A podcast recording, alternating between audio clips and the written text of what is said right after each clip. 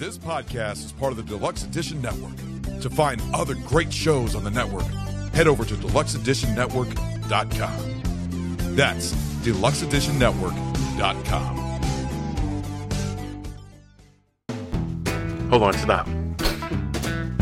Welcome back to the shit show 2.0. Okay, boomer. Damn millennials.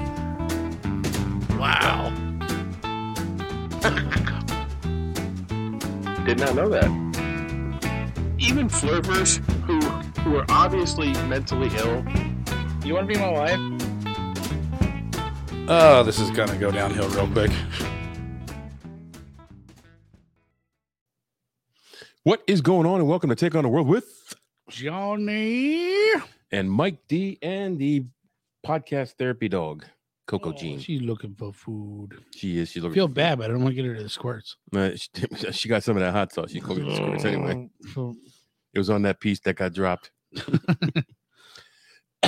so here we are once again. It is. Whoa, you're right there.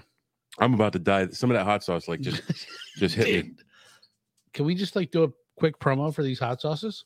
We can. They don't. They don't owe us nothing. I know, but okay. So this is the first. Like, uh, I came over to Mike's house, and we usually like to uh, eat sausage and cheese. Right. Sausage, cheese, or Okay.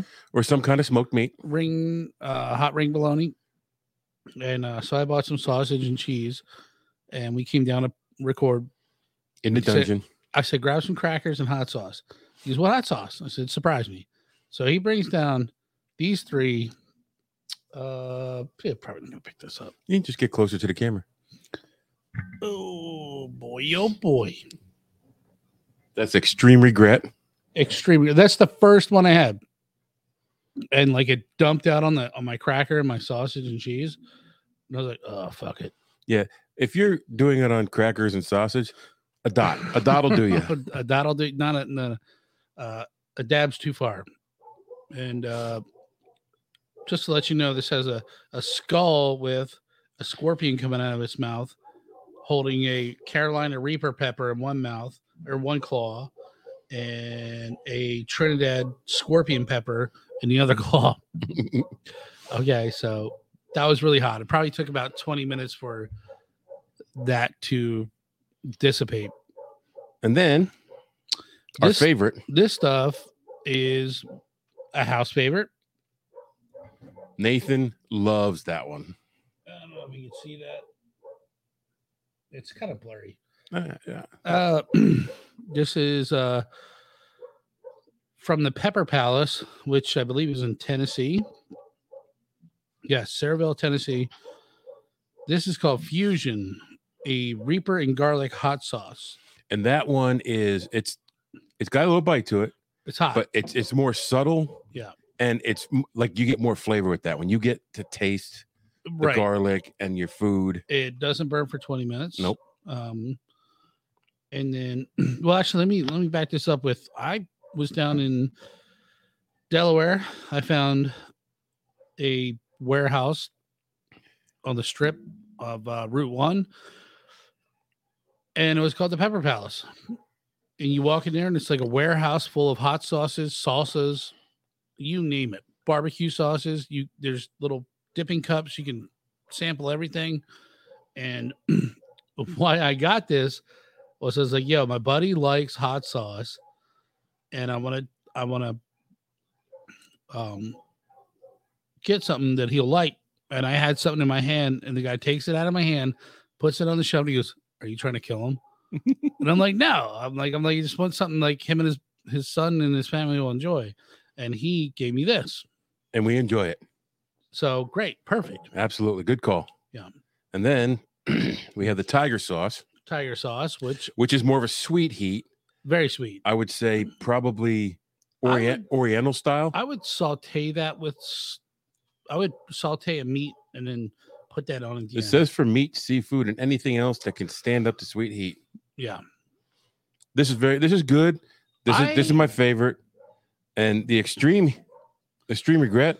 If you put as much as he put on his cracker in a pot of chili, it's perfect. yeah. I bet that, yeah, because it did have a really good. It wasn't like like knock your face off, until which is super hot. until it sat. Yeah. Yeah. I might be I might be singing this uh, something different. I mean I might be singing a different tune tomorrow night.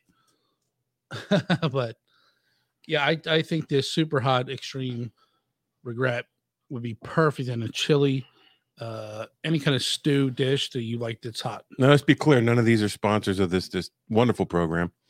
Um, but It's just our personal it's experience. it's shit what we like, man. Yeah, shit we so- like. This is a sponsor of the program. This is the last of my glass of That's the last of my glass. This is called Natetoberfest. Uh, this is a home brew. I made this because my son turns 21 on Tuesday, and uh, this is my favorite style of beer. And he, he has sipped my beer in the past, and he decided that he also likes the Marzen style. Um, so I wasn't supposed to tap this till his birthday, but I couldn't wait any longer. Um, very good. I I, I love this beer. Is there going to be any left for his birthday? yes, I, I got five and a half gallons. Is there going to be any left for his birthday? There might be a gallon gone. Uh, excellent beer. Uh, if you if you go back in in the the annals of history here for uh, Take on the World, we did brew a double Oktoberfest a few years ago, and it came out fucking horrible. Wait, no, was that the pretzel beer? No, the pretzel beer is the one I made last year. Oh, the one with Yes, yeah, that was. Ooh, yeah, that was that was bad. but then you did you you made a comeback and you brewed the pretzel beer. And I bu- It was another Marzen style. Yep. I brewed the the Belgian strong ale. Yeah, which I think you had kind of perfected here.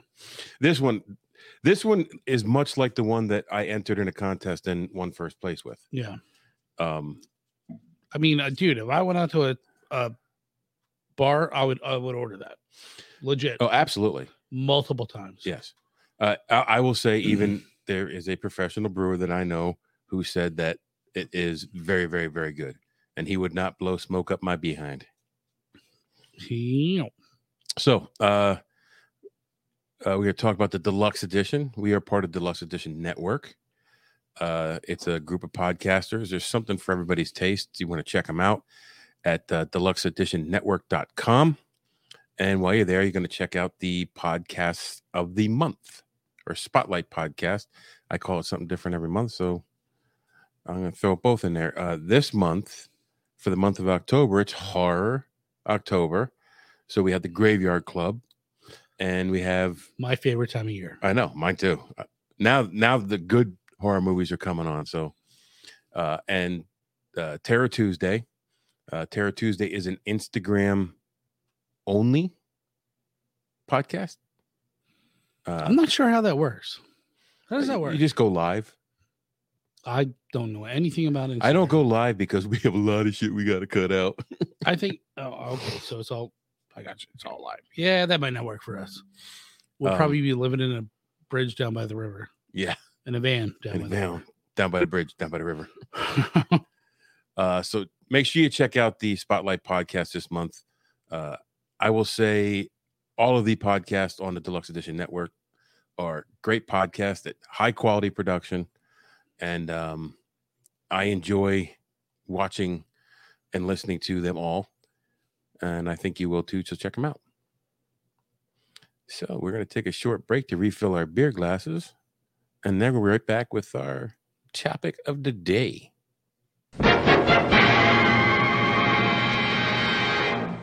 Uh, we're here to talk about Copper John's Beard Company. I bought some of this stuff and I, I love it. Uh, everybody has their favorite beard care products, but if you want to save a few bucks, use TOTW10 uh, at checkout or use the quick link below and buy some of this great stuff. Like, Look at that beautifully tamed bear mane, so soft.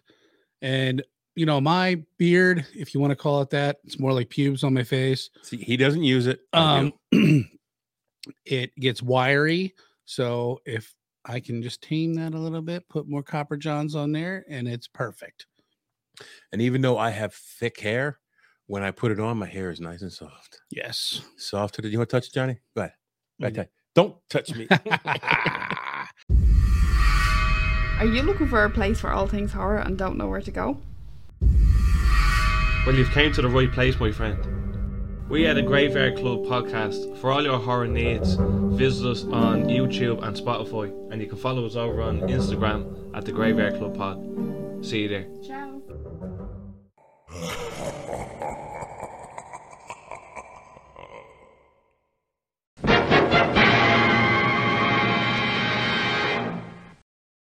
We are back and we're going to jump right into our topic for today.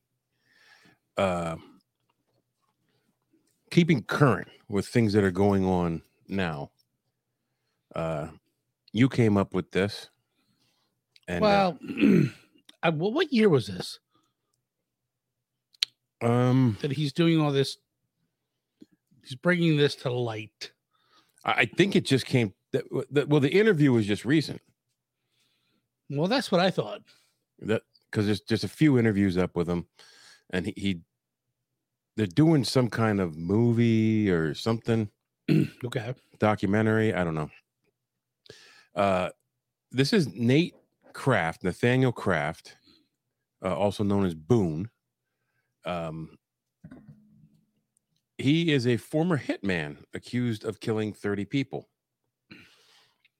Um now I, i'm gonna say is this fact or fiction? Oh, that's the first thing that you said to me when I came on. When we just think about the episode, and you're like, I think it's bullshit. I think a lot of what he says is bullshit. I don't know. I could be wrong, but times and dates don't match up for me properly. Well, that's a, that's a big, that's a, that's kind of big. I mean, Yeah. like if I served in World War II, uh, you might want to kind of be born around the same time. Well, not born. You want to be born Or- or- 15, uh, 16 years right, before. You, you know what I mean? Yeah. Uh, so we'll get to that, but I don't know. there are so many things that are unverifiable, and some things he just refused to talk about. So this guy's on this interview saying how he killed people, but he won't talk about this or that or the other thing. No, no, I won't talk about that. So uh, he was born March 25th, 1957. Now keep that in mind. 1957, Detroit, Michigan. Um, you, you you never find out what his parents' names are. You never find out what their profession was. You know he has siblings, but you have no idea who they are. There's nothing nothing specific about him except for his younger brother, who I think was nicknamed Boo. Um, suppose he was killed while he was in the car with his bigger brother. Boone. or a different brother. No, Boone.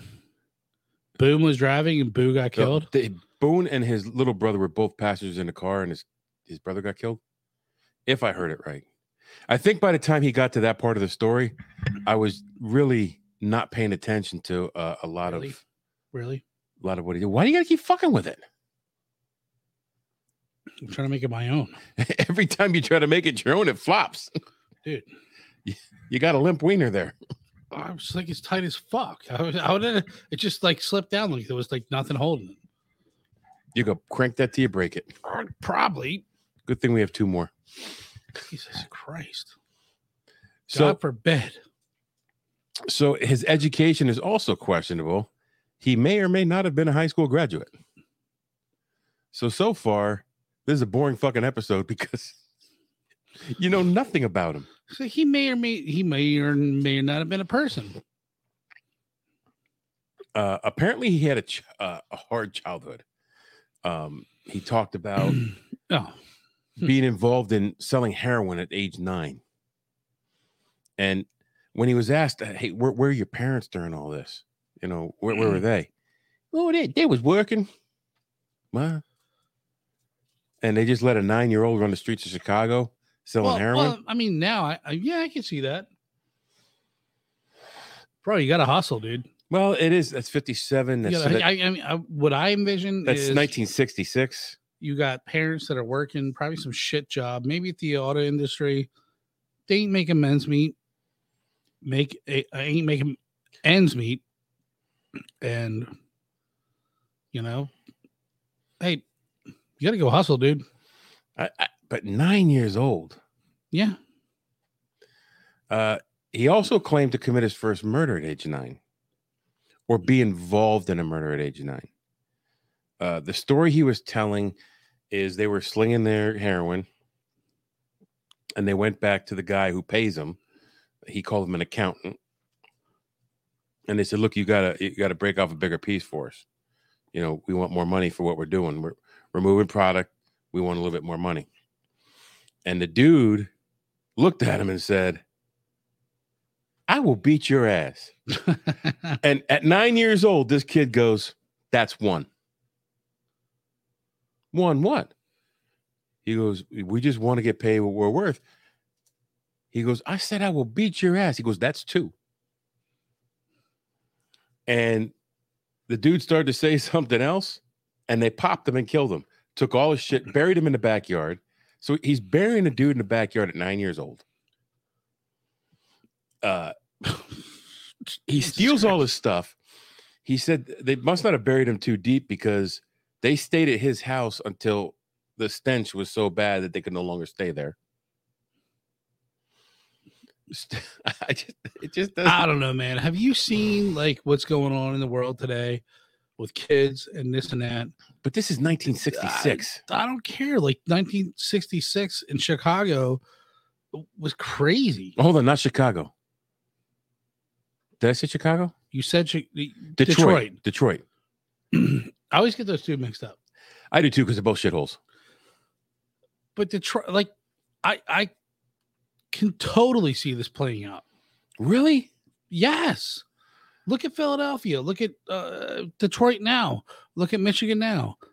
Like it's fucking crazy. But kids were Yes. kids back then were afraid of the cops. Eh, They're not now. mm, I mm, I don't know. It, it I don't know. It just seems a little I think I think if you're if you're seems a little out on the edge for me. if you're if you're poor, you're hustling.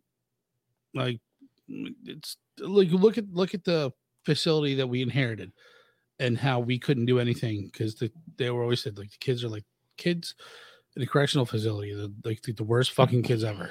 Oh yeah. You you can't do anything. No. And they just they know that. Yeah. so I think I think so the dude, I've I've seen so many videos of like babies and in in I always say babies, but like kids in diapers and they're fucking screaming at a cop who comes to solve a domestic dispute and so I don't I don't think this is I don't think this is far fetched. Um so this is when he was 9. So then they jump to in in the interview that I saw uh that some at some time he served in the army during Vietnam. And he was rumored to have been in some special forces of some sort. But he would have been 7 years old when the Gulf of Tonkin took place. This this is where I have a problem. Was what you were telling me that right here. so the I remember watching the last of the troops pull out of Vietnam. I was five years old, and You had five bodies. I, I had five bodies, You're and slinging heroin. Yeah, slinging heroin, and uh, I ran a, a, a beer distributorship too. like, I just don't see it. Anyway, he would have been 18 when the final troops, 17 or 18 when the final troops were pulled out of Vietnam in 1975. So the only thing I will give him is the interviewer said, Hey, when you were in the army, were you special forces or something? Because i- i- there was rumors that you were being that guys were being sent back and you were being sent in. And he goes, like, "Ah, I can't talk about that. Hmm. Um, so if they're saying in 75 when guys were coming in out that he went in with the special forces, maybe. But if he went in the military, just say he went in at 17. He goes in at 17. He does his boot camp. He does his infantry school. And then he goes to uh, special forces school, whatever, whatever special force he was in. That's got to be almost a year's worth of training before he goes. Uh, I would think so too. And the his first assignment is to go into a covert operation in a war that we just pulled out of. I don't know. It just that doesn't add up for me, and that's where when I heard that, I, I from there on, I, I treated everything else with skepticism. I mean, you know, for me, I feel sometimes that, yeah, my first in- instinct is like, yeah, this, this is bullshit. But on the other hand, the government has its tentacles in every fucking thing in the world. Don't worry about it. Um, and it, it- would it be uncommon for them to like use these guys as like cannon fodder? Mm, I know. Well, here, here's here's what I'm thinking. Here's my train of thought. If the government is going to send troops back into a place that we have signed a treaty with and pulled out of, you would think they would send experienced guys in who, if they got caught, wouldn't like be the first thing to do is crack under pressure. You know what I mean? If he's an 18 year old Sure. kid, he hasn't seen shit in life Sure. other than the streets of Detroit. And maybe that made him a tough guy, and that's fine. But I mean, sometimes I feel like our government takes poor people and sends them into war just to get rid of them. I don't think that. I think that they exploit people of lower means to get them in the military. They entice them with uh, uh, the benefits of being a military person because they have no other choice other than to do that. You know what I mean? Yeah. The, when, pe- you the, get- the kids. when when when all the pieces are there to be picked up, where's the great government that sent them there? I mean- Nowhere to be found. I went in the Navy instead of going in the Marine Corps because the Marine Corps, what they wanted me to do, I would have had to go two years of college first. And for me, it was just I needed to get out of the situation I was in. So I went in the Navy. So um, now here's something else. After he killed somebody at nine, at some point he was put in juvenile detention. Um, supposedly he spent four years in juvenile detention. The the timeline is not adding up for me. No, no. It- there, there's 30 years from the time he was nine till he was 18. That's what I'm seeing. Right. yeah. So in nine years, he's got about 30 years worth of, of stories. Right. Um, also, the other thing was is at at that age, the age he was when when he turned 18, he would no longer be have to re, he was no longer required to register for the draft because the draft had ended because they were pulling the troops out. So if he's this kid on the streets of Chicago making all this money, slinging his dope, why would he go in the military? I didn't he have some kind of arrangement. That's what I was understanding. They had some kind of arrangement for kids like that, where you were fuck up, like you either go to jail or the military. That did happen a lot during World War II. It happened a lot during Vietnam. It happened a lot during Korea. Uh, however, they were. It's still the end of the war. Yeah, it's kind of hard. I mean, I don't know. The timing just doesn't wrap up for me. no, so it doesn't. Totally does not wrap at So- all. after he gets out of juvie, and after he does his uh, stint as a, a fucking Green Beret, uh, That is so hard to. that Like, that's the part. how old would he have been as a Green Beret? I, well, I don't know if he was a Green Beret. It just said some. Actually, Oh, Green, whatever. Green Beret's Air Force, is it? Isn't it? No, it's Army. Is it? Yeah. Oh, oh, fuck. So, Army sucks. um, uh, Thank you for all usually, the usually you see like a Green Beret guy. He's like an older, experienced Yeah. veteran. I'm not to say that that's what they all are, but I can't imagine a nine year old kid as a Green Beret. you know, I don't know. Like, does the but okay, let's go. I don't So- want to. I don't want to be jump ahead here. Uh, so during the 80s, Detroit and the rest of the country was going through the huge crack epidemic. Like crack was everywhere in the 80s. That's all you heard about. Like I feel like honestly, my honest opinion is I feel like this was the government's way to get rid of black people. I I I don't want to. I know I maybe say not that. necessarily black people, but getting rid getting rid of uh, a certain genre of people or sect of people that they didn't feel. I will go as far as saying is, is uh, poor people have been exploited by coaxing them into the military. That's as far as I'll go. Sure, I feel like it's cannon fodder. Well, in in any battle, you're going to lose. You're going to have casualties. Uh, I just Well, absolutely, but you know, I, I don't know. I mean, So, uh, the crack epidemic is, is at its height. Uh, Nate Boone began working with uh, a gang called Best Friends Gang. Um, now, the, during the interview, it kind of came out, slipped out that he was one of the people who started the gang, but they didn't out and out say that. Like it, it was kind of like they breezed past it and they didn't go back to it. So I don't know if, if he started this gang, if he's a co-founder, it, what what the deal was, or they were just trying to make you think he started the gang. I don't know, but he was involved in this gang, and uh, if you go and you research Nathaniel Boone Craft, you're going to find the same series of information on almost every site so he would have been what in his late twenties?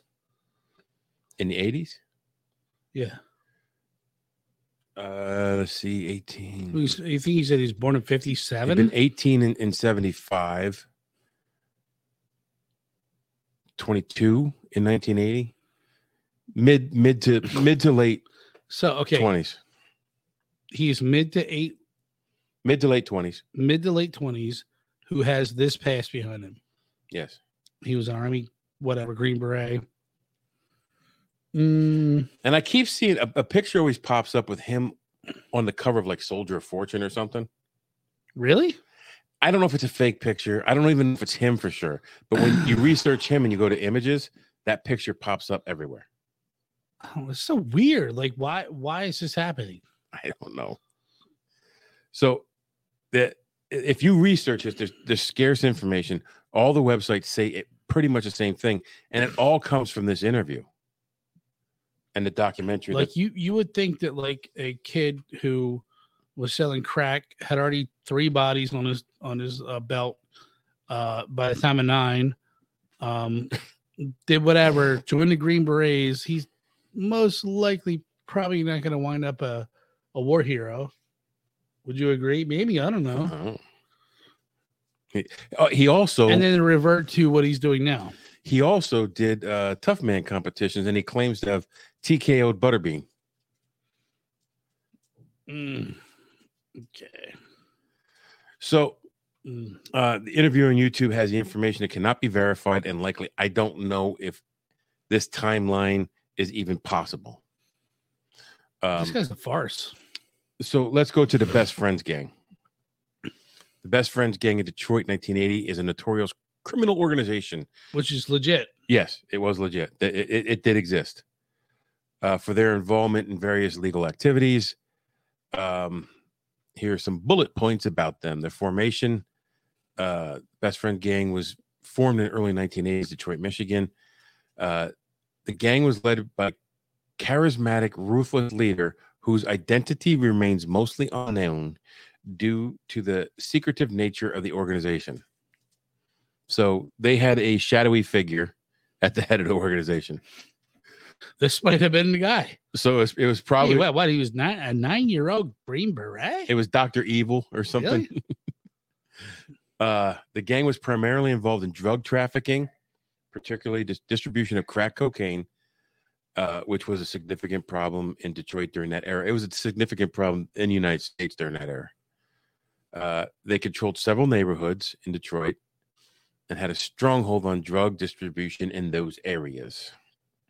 They had a very violent reputation. Uh, the gang was uh, infamous for its extreme extreme violent violence and ruthlessness. Uh, they were responsible for like a whole bunch of murders, drive-by shootings, uh, turf wars with gang rival gangs. Uh, especially the Young Boys Incorporated and Chamber Brothers gangs. So they had these gang wars with them, and they the, the blood was running in the streets in Detroit.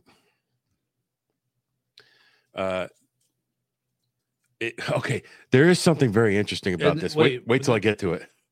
Uh, there was rumored to be ties to law enforcement that law enforcement were uh, either paid off or um, corrupt in a way that would help the gang. Huh, that would never happen. And that made it difficult for the uh, police to dismantle the organization, especially not in Detroit. So, the decline by the late 80s, early 90s, law enforcement efforts to co- combat the gang intensified, leading to several high profile arrests and convictions.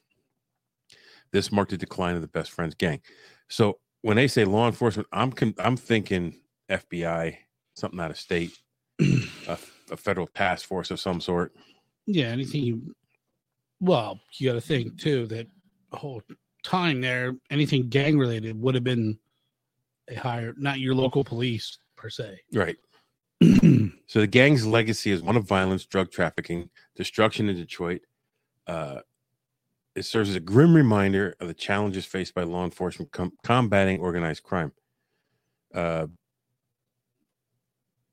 uh, the Best Friends Gang and other Detroit-based gangs have been portrayed in vi- various films, documentaries, books, uh, contributing to their enduring presence in pop culture. huh. I'd never heard of them till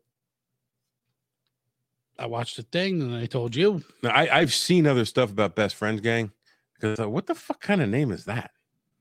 So, uh, not longer after he joined the gang, he was raking in fifty thousand dollars a hit for killing people, not only for the Best Friends Gang but also for other drug kingpins in the area.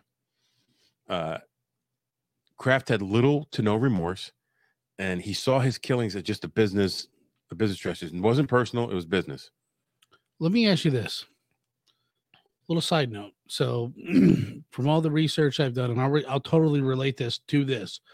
So, you have the Iceman, Richard Kuklinski, well known hitman, killed tons of people. He was rumored to have worked with the mob. Then you have um, um, Michael Franzese come out, well known in the mob, did time, came out, still making podcasts to this day. Goes, why would when we all took an oath that we could do something, take care of business, why would we hire an outside guy to do a hit for fifty thousand dollars, thirty thousand dollars, whatever it was, when we can use our own guys to do the same thing for nothing? That's was it. That's what was expected of you. I don't know. So And put I, that put that in your pipe and smoke it. I honestly think fifty thousand dollars for a hit back then is a lot of money. Fuck yeah.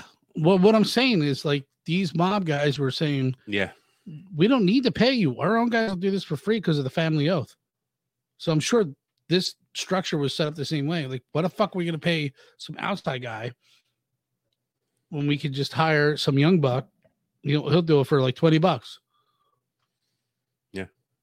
You know, and get his get his name in there, you know, make his bones. yeah, I I, I agree. Yeah. But anyways, just something to something to chew on. Um, he was known as a dangerous and ruthless person in the Detroit underworld. He was quoted by saying, "Someone pays me to hit you, I'm going to hit you. Don't get it wrong. I believe in money. Friendship? No, I don't have friends." This guy kind of sounds like maybe a serial killer to me. Like he, yes, he was killing people, but he necessarily wasn't that much involved with this organization. He was just saying that, you know, I don't know for whatever reason, but uh, he was just psycho killing people. He- was known for getting his his mark, uh, and and he was also known for not getting caught. He was he prided himself on not getting caught. Well, okay, then then maybe you were good at your job. Uh, it was rumored he was not only an assassin for drug kingpins, but also for the police, taking contracts for anyone who could afford to pay his price. Here's the thing, dude. Why would the cops need a hitman? um, like- well, if they're corrupt as fuck, yeah, I would I would assume you would need a hitman. Like if, if if a cop was that corrupt that they're going to hire a hitman, they could dispose of anybody without problem. yeah, they have a lot more legal avenues than They The already have no fucking morals if they're if they're corrupt. So it says he had a mercenary mentality and his military training made him a master at his craft. You know, when he was a Green Beret in When he was a- Vietnam. World War II. Nom. So as the authorities uh, closed in on the best friends gang, uh, they also closed in on Craft. Uh, Craft chose to flip on the organization in order to get a better prison sentence. He confessed to 30 murders and then testified against the members of the best friend gang. In return, he was given immunity for his murders. So this is saying he was given immunity for his murders. And then there's one report that says he spent 17 to 20 years in federal prison. There's another report that says 17 years in federal prison for informants. And then another report that he spent 19 years in uh, witness protection. Huge difference between all three. So all by all counts, this guy should be like uh, like 900 years old. old, So this is the part that I, I found uh, very interesting. Allegedly, Craft was offered 125,000 by Gil Hill to kill a drug deal, a drug trafficker named Richard Wershe Jr., aka White Boy Rick. And this is a quote from Craft. I was told to kill White Boy Rick. He said, "125,000. I'll make I'll make sure you you get get it as long as this boy is dead." He was told. His key word was dead. So, do you know who Gil Hill is? no. Okay. It may not mean anything to you, but he was an inspector in Detroit police. He was also the president of the um, city council. He was also an actor who played Inspector Todd in Beverly Hills Cop movies. Hmm. It was the only acting he did. He was offered other roles. He didn't take them, but he did do all three Beverly Hills Cops movies. Do you Hmm. remember Inspector Todd? He was a guy who was always Yeah. yelling at, at, at Eddie Murphy. I watched the movies. I don't remember him. Yeah, I, I always remembered Spe- Inspector Todd. I always did. So, uh, Gil was a former Detroit homicide cop, president of city council. He was also a, an inspector in Detroit. And I already mentioned this that he spent 17 years in prison. And then uh, the other, reports is seven uh, time in witness protection program, blah, blah, blah, blah, blah. So, after he was released from whatever one said when he get out when he got out of the witness re- relocation program. One said when he was released from prison. Um, he moved back to Detroit where he initially received some threats, but those threats have since died down. Uh, watching the YouTube interview has some great entertaining stories. Not much is verifiable where I research, and by his own admission, he spent much of his life in jail. So I don't know he had time to do any of this shit. and Oh well, you I'm gonna tell you, I you cut- know how people lie. I cut my research short because my bullshit meter was going off the fucking charts. Well, yeah, when you're nine nine years old serving in the Army Rangers in Vietnam, it's like Yeah. dead ringer. I mean, nine years old when the Gulf of Tonkin took place. The pull out of Vietnam, he was 18 or 19, or eight, 17 or 18. I, I don't know. hey, listen, man, the Army don't take retards. Well, I'm sure they take some retards, but Actually, I actually watched a video that during Vietnam, they were intentionally taking mentally handicapped people into the army. like Forrest Gump. throw, yeah, like well, yes, but but basically it's cannon fodder the way you said. Yeah, I just I just watched a video on that the other day. and that's sad. Like like the uh, like what our government would consider unworthy, like minorities, like people that are normal people like me and you, but these rich assholes are so fucked up in the head. They got millions of dollars. And like, wow, well, these people don't obviously are stupid. Well, no, they're not. You know, but they consider us. I, I think I would fall into that category. Stupid? Yeah, like No, dumb. you're not stupid. Like you, well, I know I'm not stupid, these idiots would think I am, I might call you a dumbass from time to time, but I don't think you're you know, and just, you know, the, the whole thing with the world population, they want the whole thing down, dumb the numbers down, get rid of people. Oh, you talk about New World Order shit. yeah. Oh, yeah. That's been going on uh, on forever, Yeah, I'm not. A, I'm not a conspiracy. but that's a whole different topic. yes. I'm, that's not one I want to get into. So, I mean, anyways, I, this guy sounds like he's full of shit. He might have killed one or two, maybe not 30. But like I said before, like when you have a mob organization, you know, you take an oath to go into this organization. Like you have to do something for us oh yeah. that will tell us that you are a part of this So, organization. so they have something to hold over your head. yes, and that means killing somebody. I go down, you go down. They will not admit that. So you join the mob, you got to kill somebody. So why would we hire somebody else for fifty thousand dollars when we say, "Hey, Mike, you know, you're gonna be counting. Like you got to kill this guy, or we'll kill you." Okay. Right? Yeah. So it's like they, they- they're not in the, in the business of losing money; they're in the business of making money. Yeah. So I, I I find the whole thing hinky. Yeah. And then, so I, I well, here's what I, I'm gonna put this out there. Nate Boone Craft, if you want to call me and clear your name and come on the show and and convince me that none of this is bullshit, tell me where my theories are wrong. Uh, you, you just get a hold of us with uh, our Instagram or make leave a comment here, whatever, and uh, message me on on Facebook, whatever. I don't care. I'll message you back. We'll set it up. You come on the show and you tell me how I'm wrong. we got two open spots. Yes, we do. We could do it remote. I'll interview- Preferably. I'll, I'll yeah, preferably remote with no knives or guns. Because I don't want them saying that's one. You're 31, motherfucker. So uh, we took on Nate Boone Craft, former hitman accused of killing 30 people. Now you go take on the world. This podcast is part of the Deluxe Edition Network.